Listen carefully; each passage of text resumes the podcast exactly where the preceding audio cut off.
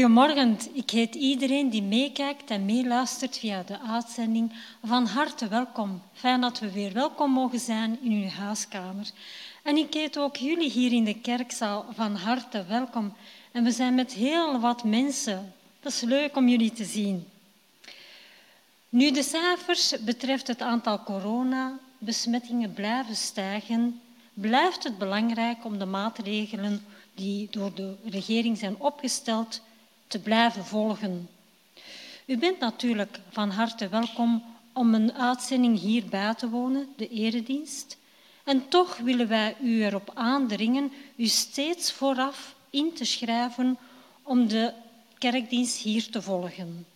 En dat kan door voor donderdagavond zich aan te melden via de link of via Sipora de Winter. De gegevens vindt u terug in uw krantje. Indien u niet bent ingeschreven en we overschrijden op sabbatmorgen het maximum aantal bezoekers, ja, dan zien we ons verplicht de niet ingeschreven personen helaas te weigeren. Dus onthoud, schrijf u vooraf in.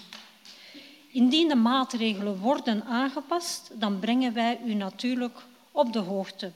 En tot die tijd blijven alle maatregelen opgesteld door de regering van kracht. De vonkjes zijn reeds gestart met hun jeugdactiviteiten en de verkenners hebben tot heden geen activiteit gehad.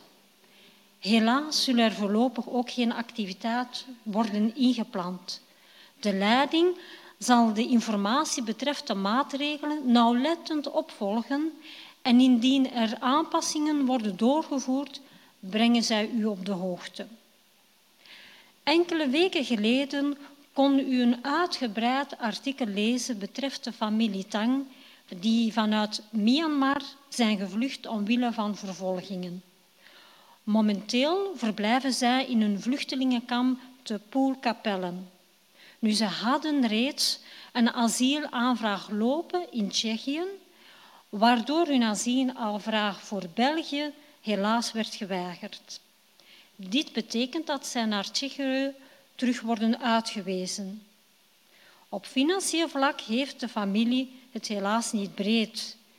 Er werd gevraagd in het krantje om hen te steunen en ja, dat heeft u gedaan.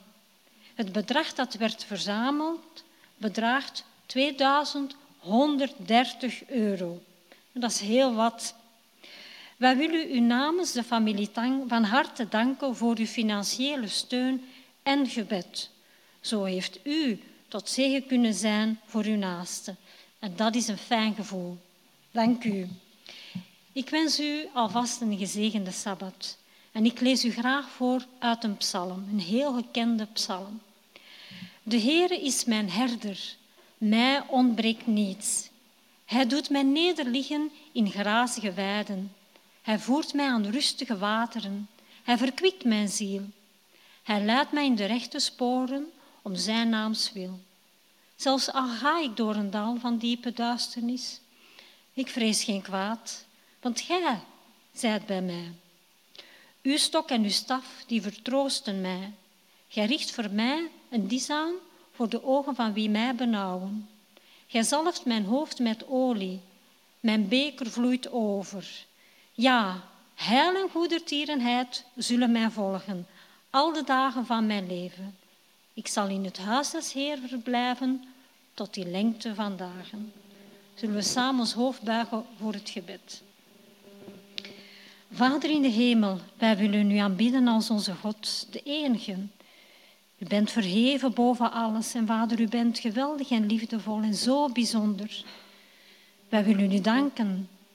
U heeft onze Sabbat gegeven om tot rust te komen van al datgene wat ons in de week zo vasthoudt. Door u en uw Zoon Jezus worden wij bevrijd. Ja, Vader, het is goed om zo dicht bij u te vertoeven en uw nabijheid te voelen want u bent er altijd. Met liefde en bezorgdheid kijkt u naar ons, alle dagen en nachten.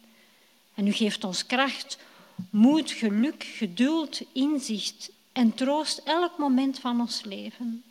En ja, daar waar het moeilijk is, neemt u ons op en draagt u ons zo dicht bij u. Ja, dat is geweldig. En daarvoor danken wij u. Vader, wij willen u vragen om vandaag in ons midden te zijn, in onze huiskamers en hier in de kerkzaal. En ook vragen om de woorden van Leendert Brouwer, die zo dadelijk een overdenking zal geven, te zegenen. Mogen die woorden ons nog dichter bij u brengen en houden. Ja, Vader, wij vertrouwen op u en leggen alles wat we zijn in uw handen. En kneed ons, maak ons tot dat wat u van ons verlangt. Help ons elkaar te helpen zoals u ons helpt. En strekt uw helende hand uit naar diegenen die ziek en vermoeid zijn. Vader, vergeef dat wat we hebben fout gedaan. En we vragen ook uw zegen over de gaven die straks worden verzameld. Mogen ze tot opbouw van uw werk gebruikt worden. En laten we samen steeds verlangend uitkijken naar tijd met u. Dit vragen wij in Jezus' naam en bidden wij uit liefde voor u. Amen.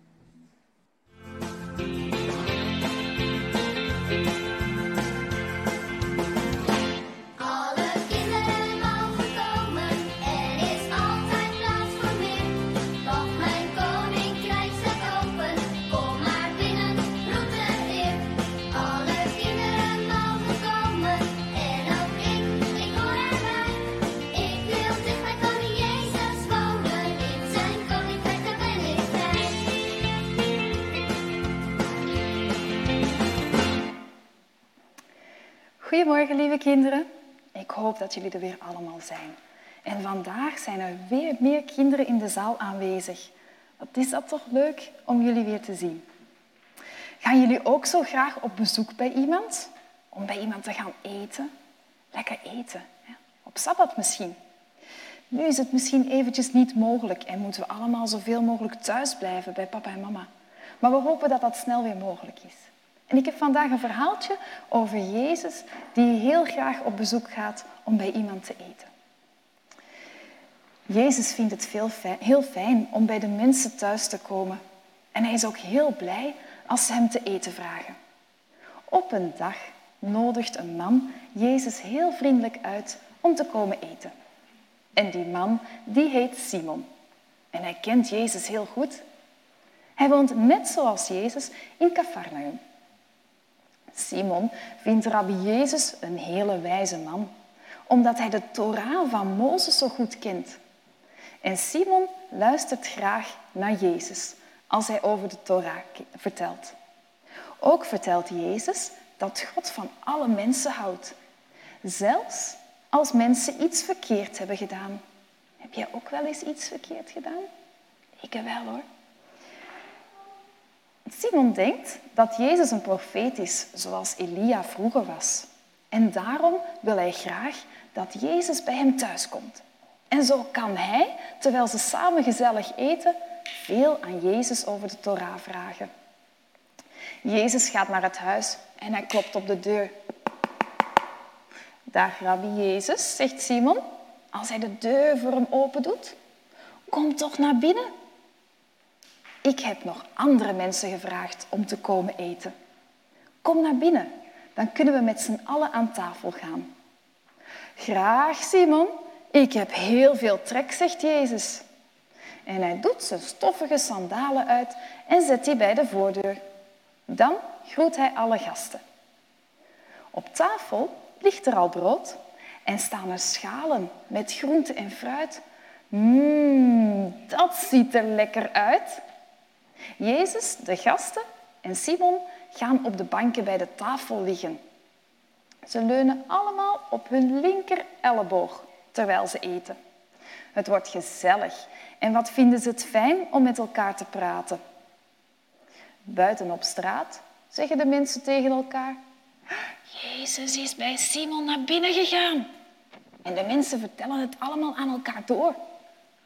Al heel snel weet iedereen in de straat dat Jezus bij Simon op bezoek is. Nu is er een vrouw en die wil heel graag bij Jezus komen. En ze heeft gehoord van de mensen in de straat dat Jezus bij Simon thuis is. Oh, wat een geluk heeft ze. De vrouw gaat meteen naar het huis van Simon toe. Ze neemt een kruikje met heerlijke olie mee. En ze komt bij de deur van het huis en ze gaat naar binnen. Oh, mag dat eigenlijk wel? Mag ze zomaar naar binnen? Simon heeft haar niet uitgenodigd. En toch doet ze het. Ze kijkt eens goed rond en ja, tussen alle gasten, daar ziet ze Jezus. Alle gasten kijken verbaasd naar de vrouw die zomaar binnen is gekomen. Simon had haar niet uitgenodigd. En de vrouw die gaat meteen naar Jezus toe. Ze staat stil bij Jezus en ze knielt aan zijn voeten. Ze wil iets zeggen. Meester, meester, uh, ik, ik. Maar dan stopt ze. Ze heeft zoveel verdriet dat ze niet meer kan praten. En ze begint te huilen. Niet één traantje, niet twee traantjes, maar nee, hele dikke grote tranen. En die rollen zo allemaal van haar wangen af. Op de grond en op de voeten van Jezus. En de voeten van Jezus, die worden helemaal nat. Oh, wat doet ze nu? De vrouw die schrikt er zelf van. Ze heeft geen doek om de voeten van Jezus af te drogen. Ze zet het kruikje op de vloer en ze maakt snel haar lange haar los. Helemaal los. Ze heeft heel, heel lang haar. En met het haar veegt ze de voeten van Jezus af. En ze geeft ook nog een kus op de voeten. Ze neemt het kruikje met olie, doet het open en voorzichtig giet ze de olie op zijn voeten. Het hele huis ruikt nu naar de lekkere, dure olie. De gasten in het huis van Simon die zien wat de vrouw daar allemaal doet. Weet Jezus wel wie die vrouw is? vragen ze af. Hmm. In de stad weten de mensen dat zij allemaal verkeerde dingen heeft gedaan. En waarom zegt Rabbi Jezus helemaal niets tegen haar? En hij stuurt ze ook niet weg. Gastheer Simon ziet ook wat de vrouw doet en hij denkt, hoe kan Jezus dat nu goed vinden, wat zij doet? De vrouw heeft zoveel verkeerde dingen gedaan, dat zou Jezus moeten weten. Misschien is Jezus toch niet de profeet zoals Elia is. Jezus ziet dat Simon met gefronste wenkbrauwen heel diep nadenkt. Hmm. En hij zegt, Simon, luister eens goed. Ik vertel je een verhaal. Oh ja, graag meester, zegt Simon. Twee mensen die hebben geld geleend en zij moeten dat terugbetalen. De een moet 500 geldstukken betalen en de ander maar 50. Na een poos zegt de man tegen die twee mensen: Weet je wat? Je hoeft me helemaal niks meer terug te betalen. En wat denk je, Simon? zegt Jezus. Wie is er nu het blijst? De man die 50 stukken moet teruggeven of de man die 500 stukken moet teruggeven? Hmm. Simon zegt, ik denk de man die 500 geldstukken moest betalen. En Jezus zegt, helemaal juist, Simon. Dat heb je heel goed geraden. Nu zegt Jezus tegen Simon, kijk eens naar de vrouw die aan mijn voeten zit. Toen ik bij jou thuis kwam, heb je mij geen water gegeven om mijn voeten te wassen. Maar zij heeft met haar tranen mijn voeten schoongemaakt. Een kus heb je me ook niet gegeven, maar zij wel. En op mijn hoofd heb je ook geen olie gedaan. Zij goot olie over mijn voeten. Natuurlijk weet Jezus wel dat de vrouw verkeerde dingen heeft gedaan. Maar hij merkt dat ze er zoveel spijt over heeft. En alle gasten aan tafel die kunnen zien aan haar tranen en aan haar kus en aan de olie dat ze ook spijt heeft. Jezus kijkt naar de vrouw en hij zegt tegen haar, we praten niet meer over wat je verkeerd deed. Dat is je vergeven. Je laat zien dat je ook heel veel liefde geeft. Simon en de gasten zijn verbaasd over wat Jezus allemaal te zeggen had. En daar moeten ze toch eens goed over nadenken. Mooi verhaaltje, hè? Dat we weten dat Jezus ons vergeeft, zelfs als we dingen fout hebben gedaan. Onthoud dat maar. Probeer het zo goed mogelijk te doen. En als je iets fout doet, vraag dan Jezus om vergeving en zeg dat je er spijt van hebt. Oké, tot de volgende keer. Ik hoop jullie weer gauw te zien. Dag!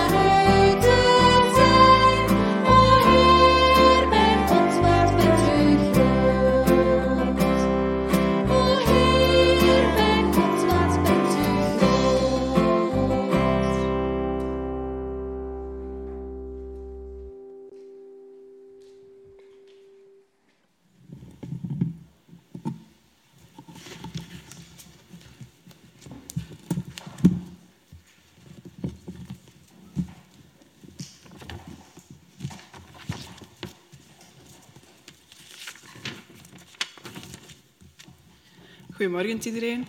Ik lees u voor uit Marcus 7, versen 1 tot en met 8. Marcus 7, de versen 1 tot en met 8. Ook de fariseeën en enkele van de schriftgeleerden die uit Jeruzalem waren gekomen, hielden zich in zijn nabijheid op. En toen ze zagen dat sommige leerlingen brood aten met onreine handen, dat wil zeggen met, uh, met onreine handen, dat wil zeggen met ongewassen handen. De fariseeën en alle andere joden eten namelijk pas als ze hun handen gewassen hebben, omdat ze zich aan de traditie van hun voorouders houden. En als ze van de markt komen, eten ze pas als ze zich helemaal gewassen hebben. En er zijn nog allerlei andere tradities waaraan ze zich houden, zoals het schoonspoelen van bekers en kruiken en ketels. Toen vroegen de fariseeën aan de en de schriftgeleerden hem, waarom houden uw leerlingen zich niet aan de tradities van onze voorouders en eten ze hun brood met onreine handen? Maar hij antwoordde, wat is de profetie uh, wat is de profetie van Jezaja toch toepasselijk op huigelaars als u? Er staat immers geschreven, dit volk eert mij met de lippen, maar hun hart is ver van mij. Tevergeefs vereren ze mij, want ze onderwijzen hun eigen leer, voorschriften van mensen. De geboden van God geeft u op, maar aan tradities van mensen houdt u vast. De Heere zegene de lezing van zijn woord.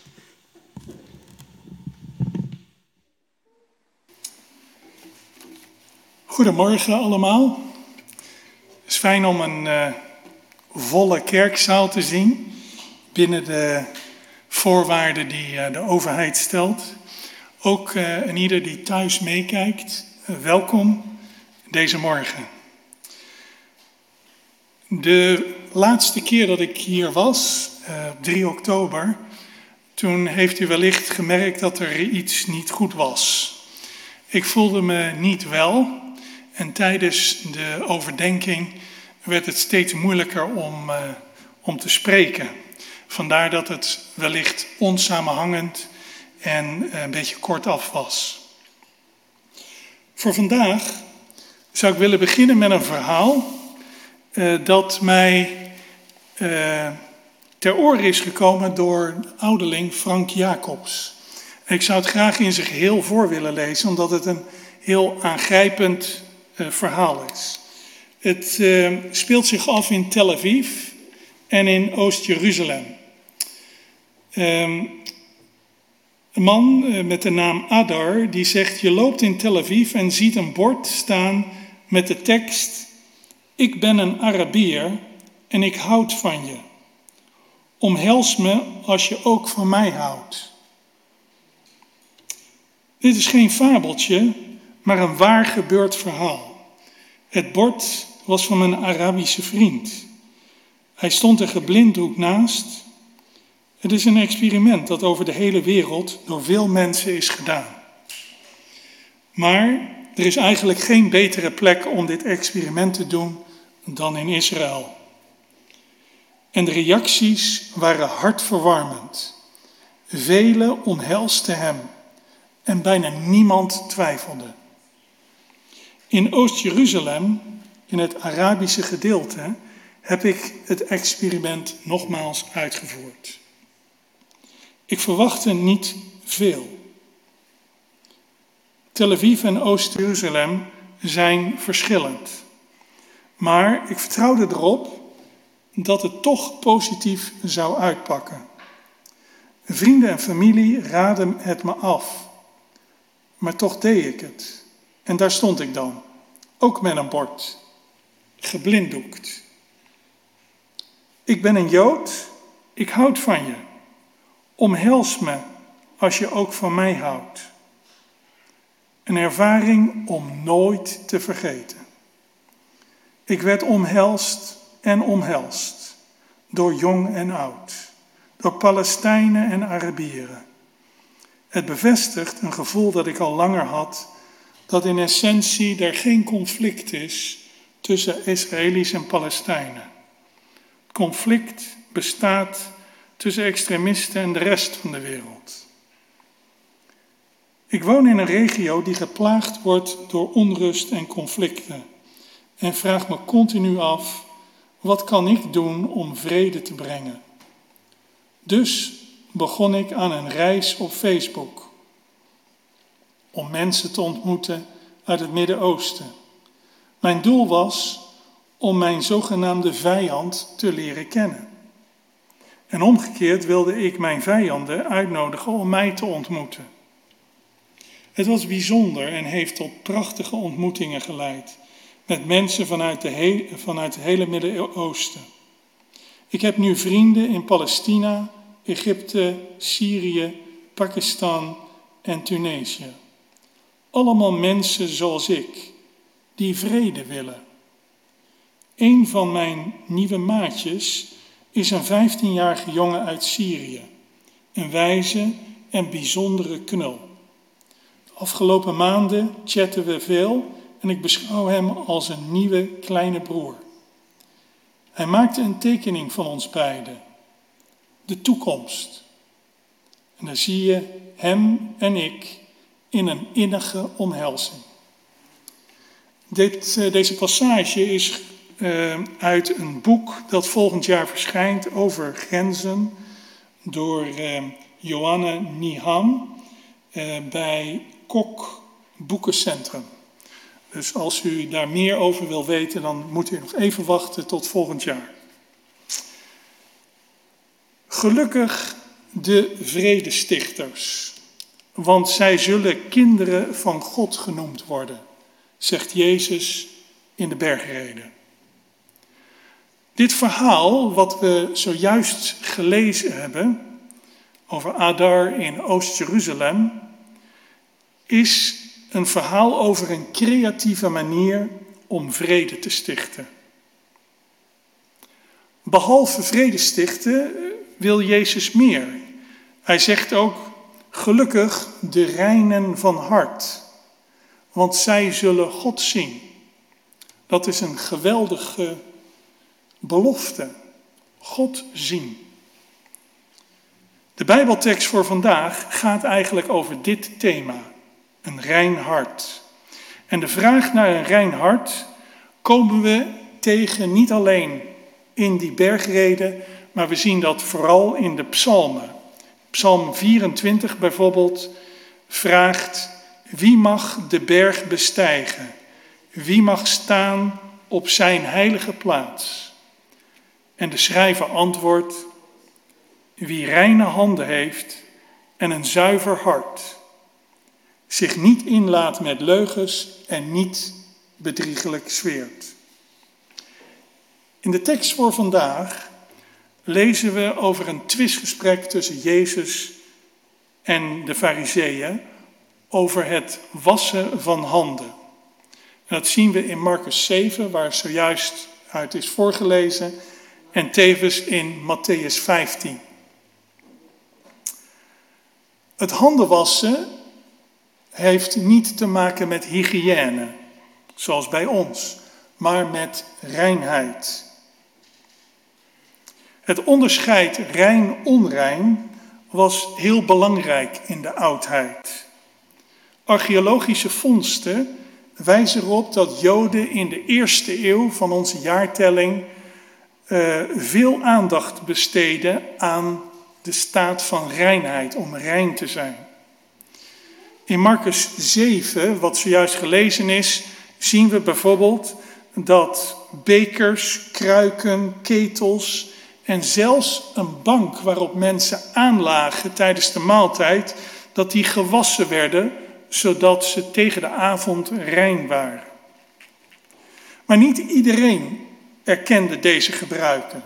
De Sadduceeën, bijvoorbeeld, een belangrijke groep naast de Fariseeën in die tijd, die erkenden alleen voorschriften die expliciet in de Hebreeuwse Bijbel waren opgeschreven.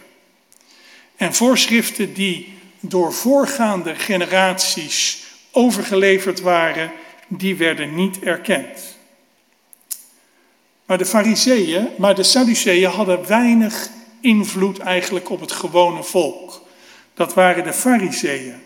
En het is dan ook dat Jezus met hen, met de fariseeën, in discussie gaat over de kwestie rein en onrein.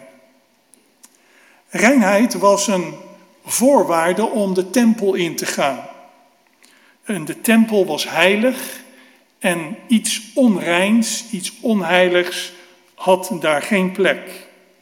Jezus stelt dat niet ter discussie, maar hij verlegt wel de nadruk naar een innerlijke reinheid. Hij zegt, niets wat van buitenaf in de mens komt, kan hem onrein maken. Het zijn de dingen die uit de mens naar buiten komen, die hem onrein maken.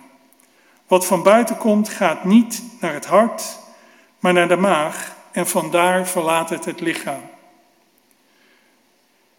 Maar wat van binnenuit komt, vanuit het hart, dat kan de mens onrein maken. Zoals slechte gedachten, ontucht, diefstal, moord, overspel, hebzucht, kwaadaardigheid, bedrog, losbandigheid, afgunst, laster, hoogmoed, dwaasheid. Al deze zaken, zegt Jezus, maken het hart onrein. Het belang van een rein hart was niet onbekend in de godsdienst van Israël. Zoals Psalm 24, die ik zojuist noemde, uh, zegt dat een rein hart een voorwaarde was om de tempel binnen te gaan. Omgekeerd was er ook veel aandacht voor een kwaad of een onverschillig hart. In Genesis 6, vers 5 zien we bijvoorbeeld dat er een generatie mensen is waarvan alles dat in hun hart opkwam slecht was.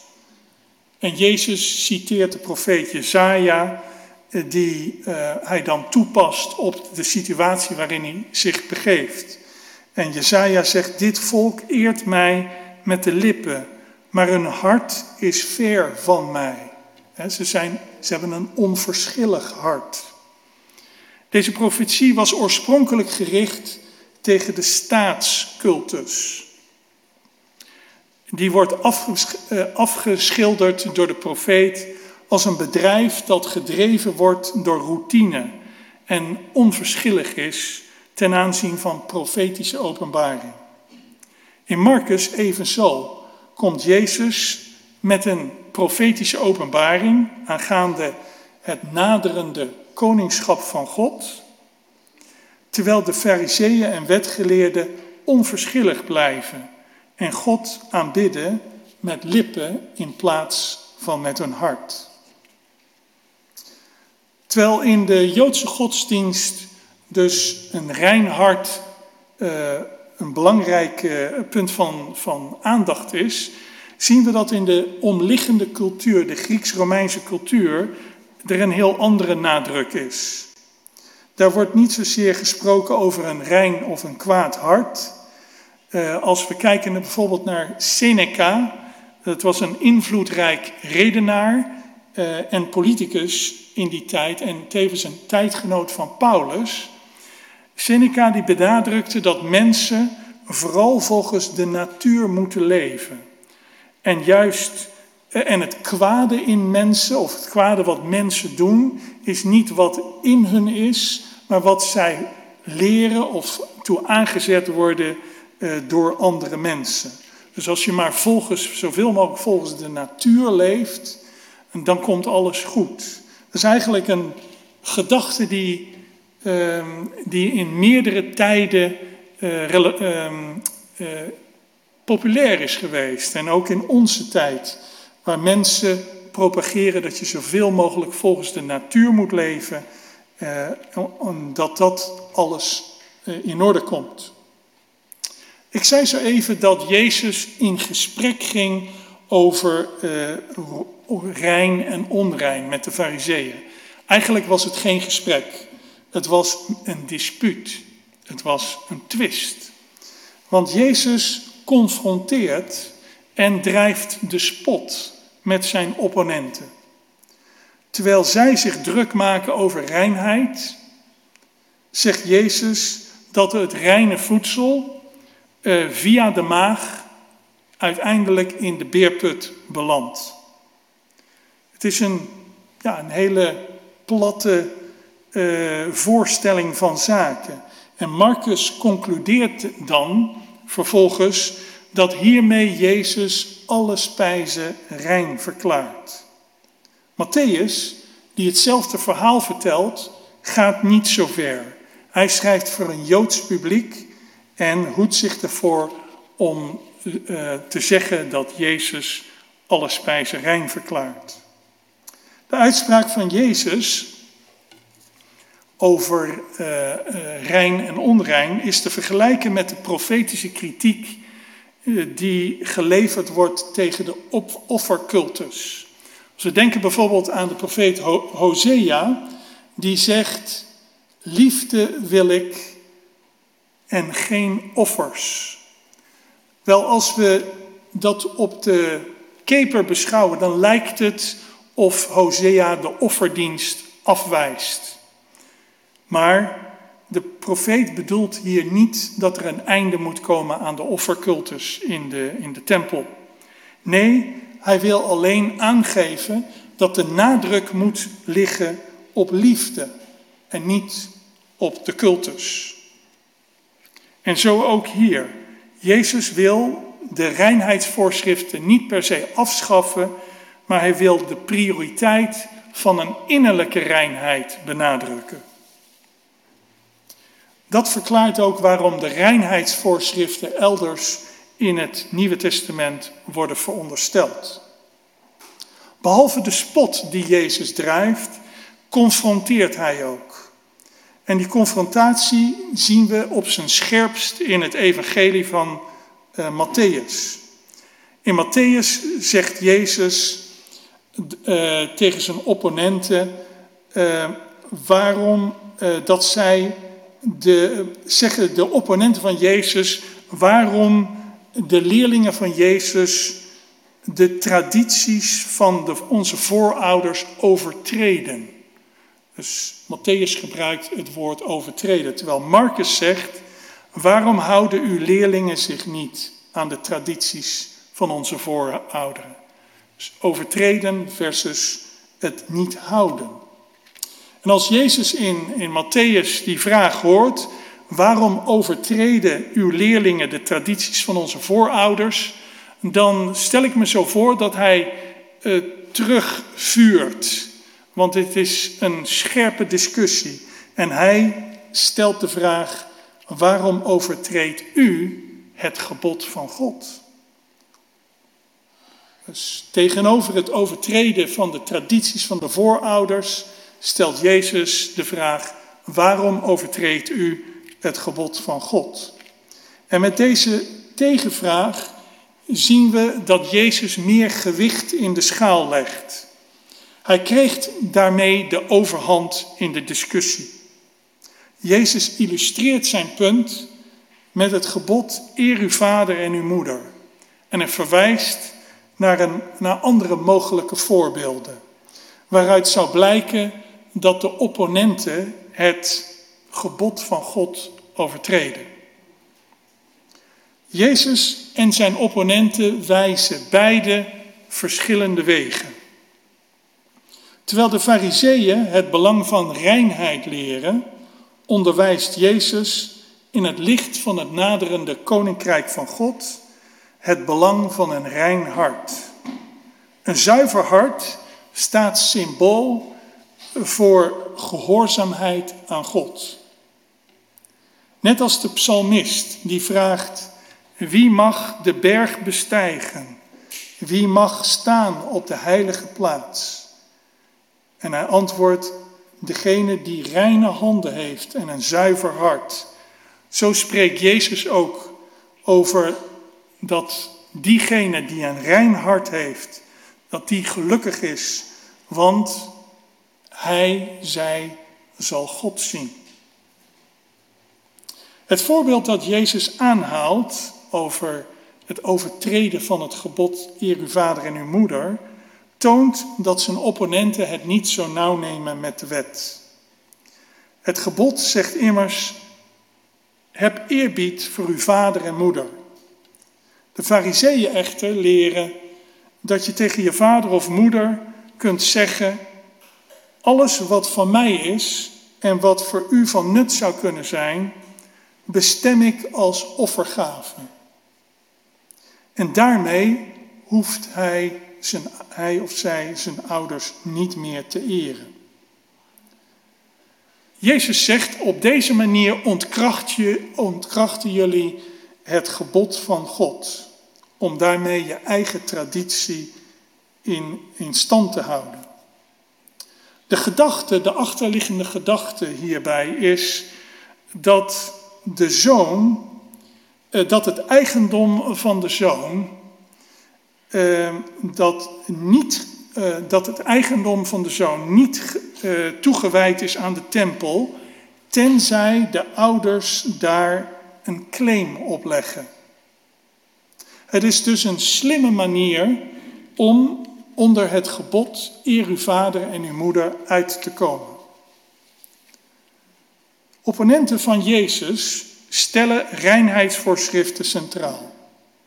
Daarbij vallen wel een aantal mensen buiten de boot. En we hebben zojuist in het kinderverhaal een voorbeeld gezien van een vrouw eh, die buiten de boot gevallen was. Ze kreeg geen uitnodiging op een maaltijd en als ze binnenkwam werd ze eigenlijk met uh, argwaan bekeken. Diegenen die zich niet aan de regels houden, die horen er niet bij.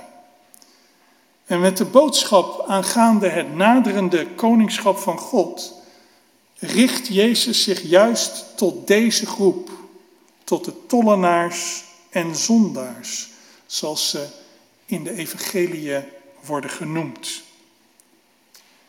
Jezus omschrijft zijn missie, het doel van zijn werk en onderwijs, dan ook met het zoeken van diegenen die verloren zijn.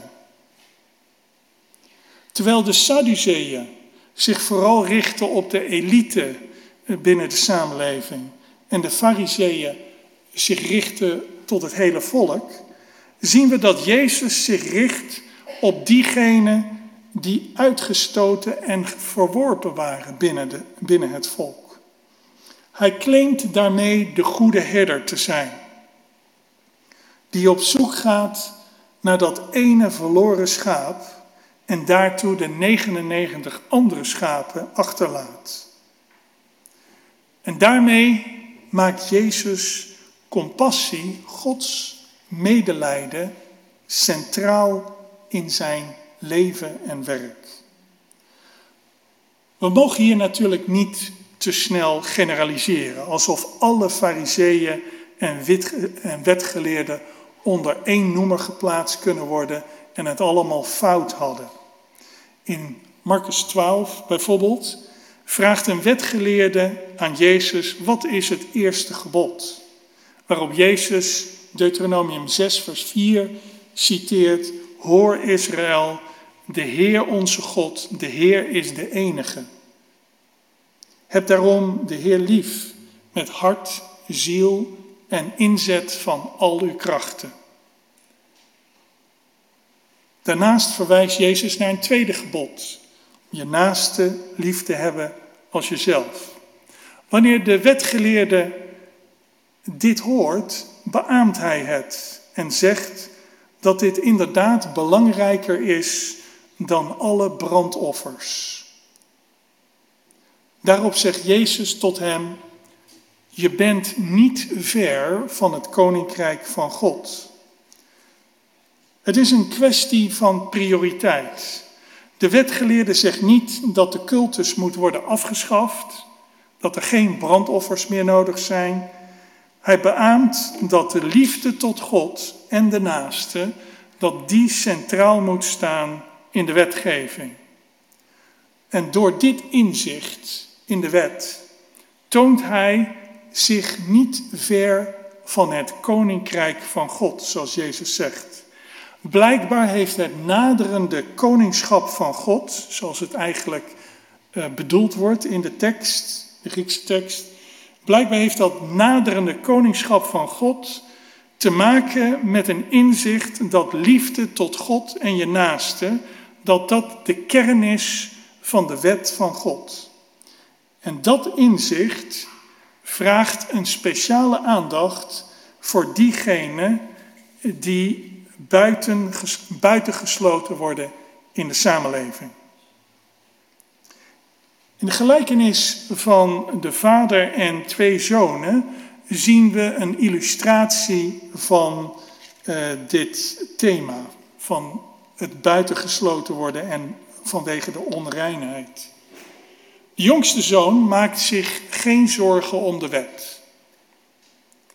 Hij overtreedt de geboden en die wordt ook in het verhaal afgeschilderd als een onrein persoon. Immers, hij eindigt bij de varkens die hij aan het hoeden is en hij begeert te eten wat de varkens eten. Lager dan dat kun je niet landen in een samenleving die uh, gestructureerd is op, uh, op reinheid.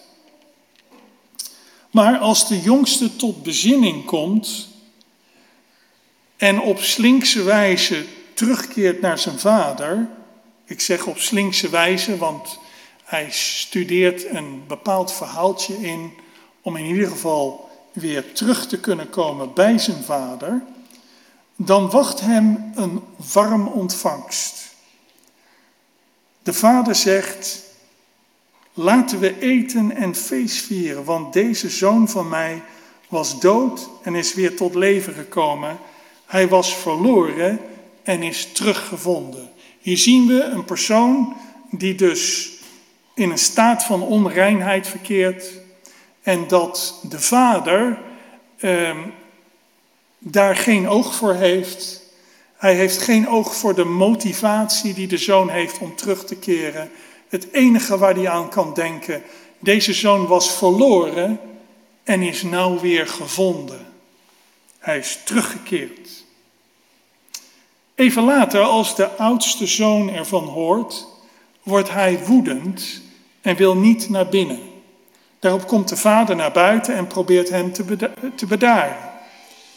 De oudste zegt, al jarenlang werk ik voor u en nooit ben ik ongehoorzaam geweest. En u hebt mij zelfs nooit een geitenbokje gegeven om met mijn vrienden feest te vieren. Het, is, het zijn de persoonlijk voornaamwoorden in dit verhaal die heel belangrijk zijn. Terwijl de oudste zoon spreekt over uw vermogen en die zoon van u, corrigeert de vader en zegt, in plaats van die zoon van u, zegt hij jouw broer. En in plaats van uw vermogen, zegt de vader, eh, dat al wat hij bezit, dat dat ook van de oudste is, dat het de oudste toebehoort. Het enige waar de vader eigenlijk onbezorgd is, is dat zijn zoon is teruggekeerd. En hij zegt, uh, je broer was dood en is weer levend gekomen. Hij was verloren en is teruggevonden. Deze gelijkenis toont Jezus aandacht voor het verlorene. En die aandacht is een uitdrukking van liefde, van compassie. Zowel de jongste als de oudste denken over de relatie met hun vader in zakelijke termen. Maar Jezus stelt de compassie van de vader centraal en zijn vreugde bij het weerzien van zijn zoon. Jezus zegt, de vader zag hem in de verte aankomen. Hij kreeg medelijden en rende op zijn zoon af. Deze nadruk op liefde, die we in dit verhaal en in het onderwijs van Jezus eh, vinden, die heeft heel veel teweeg gebracht.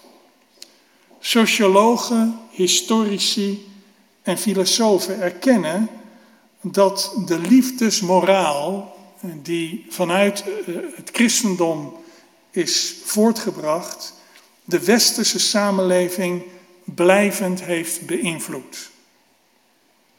Mensenrechten, democratie, onderlinge solidariteit, vrijheid, gelijkheid, alle idealen waarop de westerse samenleving is gefundeerd, eh, die gaan volgens de, een bekende uh, Duitse filosoof Jürgen Habermas. Hij zegt dat die idealen teruggaan uiteindelijk op de christelijke nadruk op liefde en de Joodse nadruk op recht. Habermas zelf is een atheïst, dus hij heeft weinig winstpunten te behalen door dit te erkennen. Vandaar denk ik dat het belangrijk is om te beseffen dat de prediking en het leven van Jezus uh, een enorme verandering in de cultuur van West-Europa en van andere delen van de wereld heeft teweeggebracht. In het begin van deze overdenking hebben we een creatieve manier gezien om vrede te stichten. En in de tekst waar we stil bij hebben gestaan, Marcus 7, hebben we een creatieve manier gezien om het gebod van God aan de kant te zetten. Uiteraard willen we dat niet propageren. We willen juist creativiteit om het gebod van God gestalte te geven in deze wereld. Die creativiteit willen we graag zien in een geloofsgemeenschap. Tegenover de nadruk op reinheidsvoorschriften benadrukt Jezus het belang van een rein hart. Een hart dat volledig is toegewijd aan de geboden van God. En in die geboden van God stelt Jezus de compassie, de liefde centraal. En met name de liefde, de compassie voor het verlorene. En deze moraal heeft onze samenleving diepgaand beïnvloed. Dat kun je zien in de aandacht die er is in België, in Nederland, in Duitsland en andere. De aandacht die er is voor eh, armen, voor zieken, voor gehandicapten. Daarin verschilt onze samenleving fundamenteel van de Grieks-Romeinse samenleving waarin het christendom zich heeft ontwikkeld. Toch is niet alles roze geur en maneschijn. Want in onze samenleving is de zorg voor zieken en bejaarden en anderen meer en meer een routineklus geworden en verdwijnt het contact tussen mens en mens. Zorg wordt gemanaged. En daarmee krijgt de relatie tussen een zorgverlener en de cliënt een ander karakter. Een relatie door liefde geïnspireerd wordt zo haast onmogelijk gemaakt. Een zorgverlener in een bejaardencentrum bijvoorbeeld wordt niet beloond als hij of zij luistert naar het verdriet van een bewoner. Nee, hij wordt beloond voor de snelheid waarmee hij zijn cliënt wast en weer aankleedt en een maaltijd uh, geeft. Evenzo zien we eenzelfde trend in ziekenhuizen. De woorden van Jesaja die Jezus citeert zijn ook vandaag nog relevant. In een maatschappij waarin zorg voor zwakken een zaak van routine is geworden. Meer en meer uh, uh, een zaak van routine is geworden en meer en meer een zaak van managers. Liefde, het beste wat het christelijk geloof aan de wereld heeft kunnen bieden, is geïnstitutionaliseerd en onderworpen aan bureaucratische regelgeving.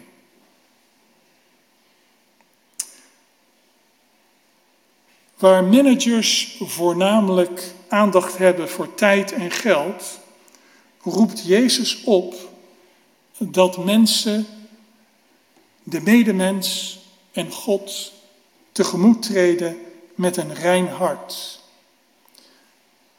Als volgeling van Jezus moeten we, net als die vredestichter in Oost-Jeruzalem, op een creatieve wijze zoeken naar wegen dat de zorg voor elkaar niet een zaak van routine en efficiency is, maar dat die primair gedreven wordt vanuit het hart, een hart vol compassie. Hier ligt een uitdaging in de samenleving van vandaag. Een heel dringende uitdaging, die ook voor ons geldt. En zeker in deze tijd van de coronacrisis is persoonlijke aandacht van cruciaal belang. In diverse landen zijn kerken, eh, beraden kerken zich erop hoe zij in deze crisis mensen die in isolement zijn gekomen, hoe zij die kunnen dienen.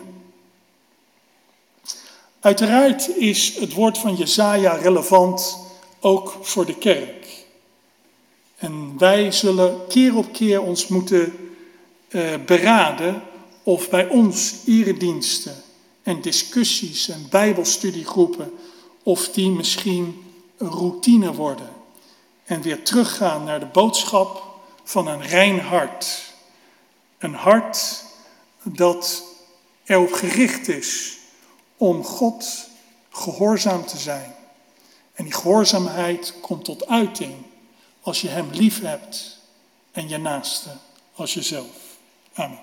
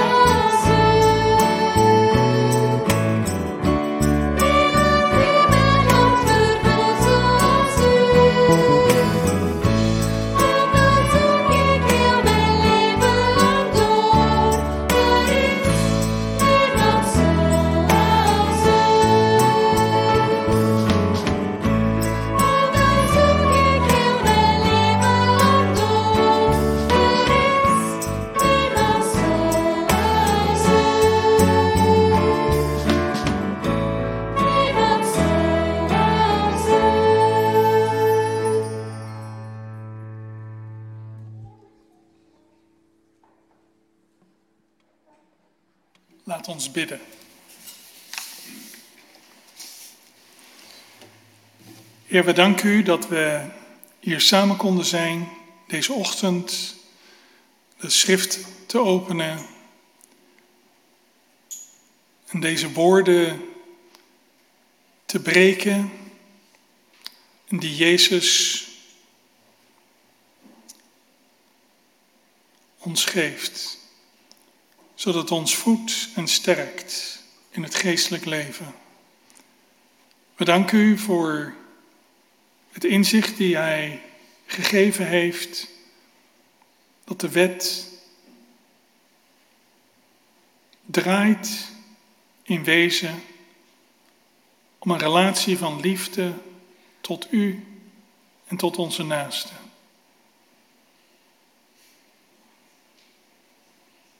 En dat alleen als wij met een zuiver hart, gehoorzaam aan de wet, in de geest van liefde, dan kunnen we, zoals de psalmist zegt, de berg bestijgen.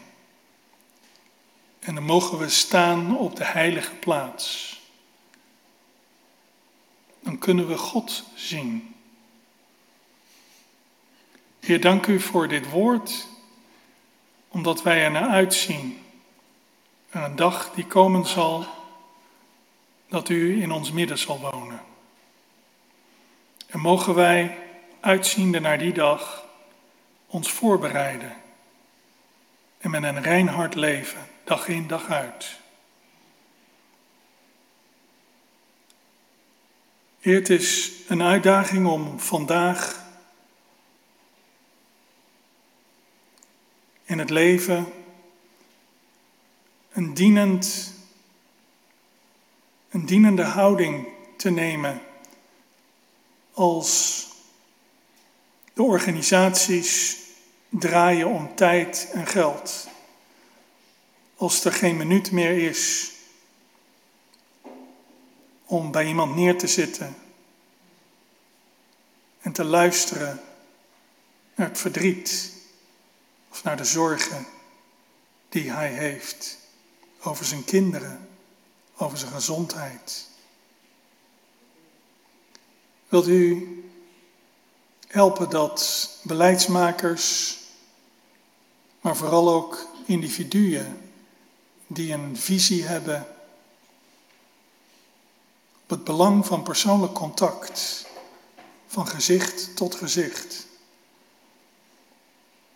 dat daarmee de zorg voor de zwakken in onze samenleving hersteld kan worden. En we denken met name in deze tijd, de coronacrisis, waar een contact bijna onmogelijk wordt, waar mensen een hele week wachten om een half uurtje met hun eigen kind te kunnen spreken. Heer, wilt u alles leiden dat spoedig deze crisis voorbij kan zijn. En dat mensen weer met elkaar samen op pad kunnen gaan. We vragen uw zegen en uw leiding in ons leven deze komende week om Jezus wel alleen. Amen.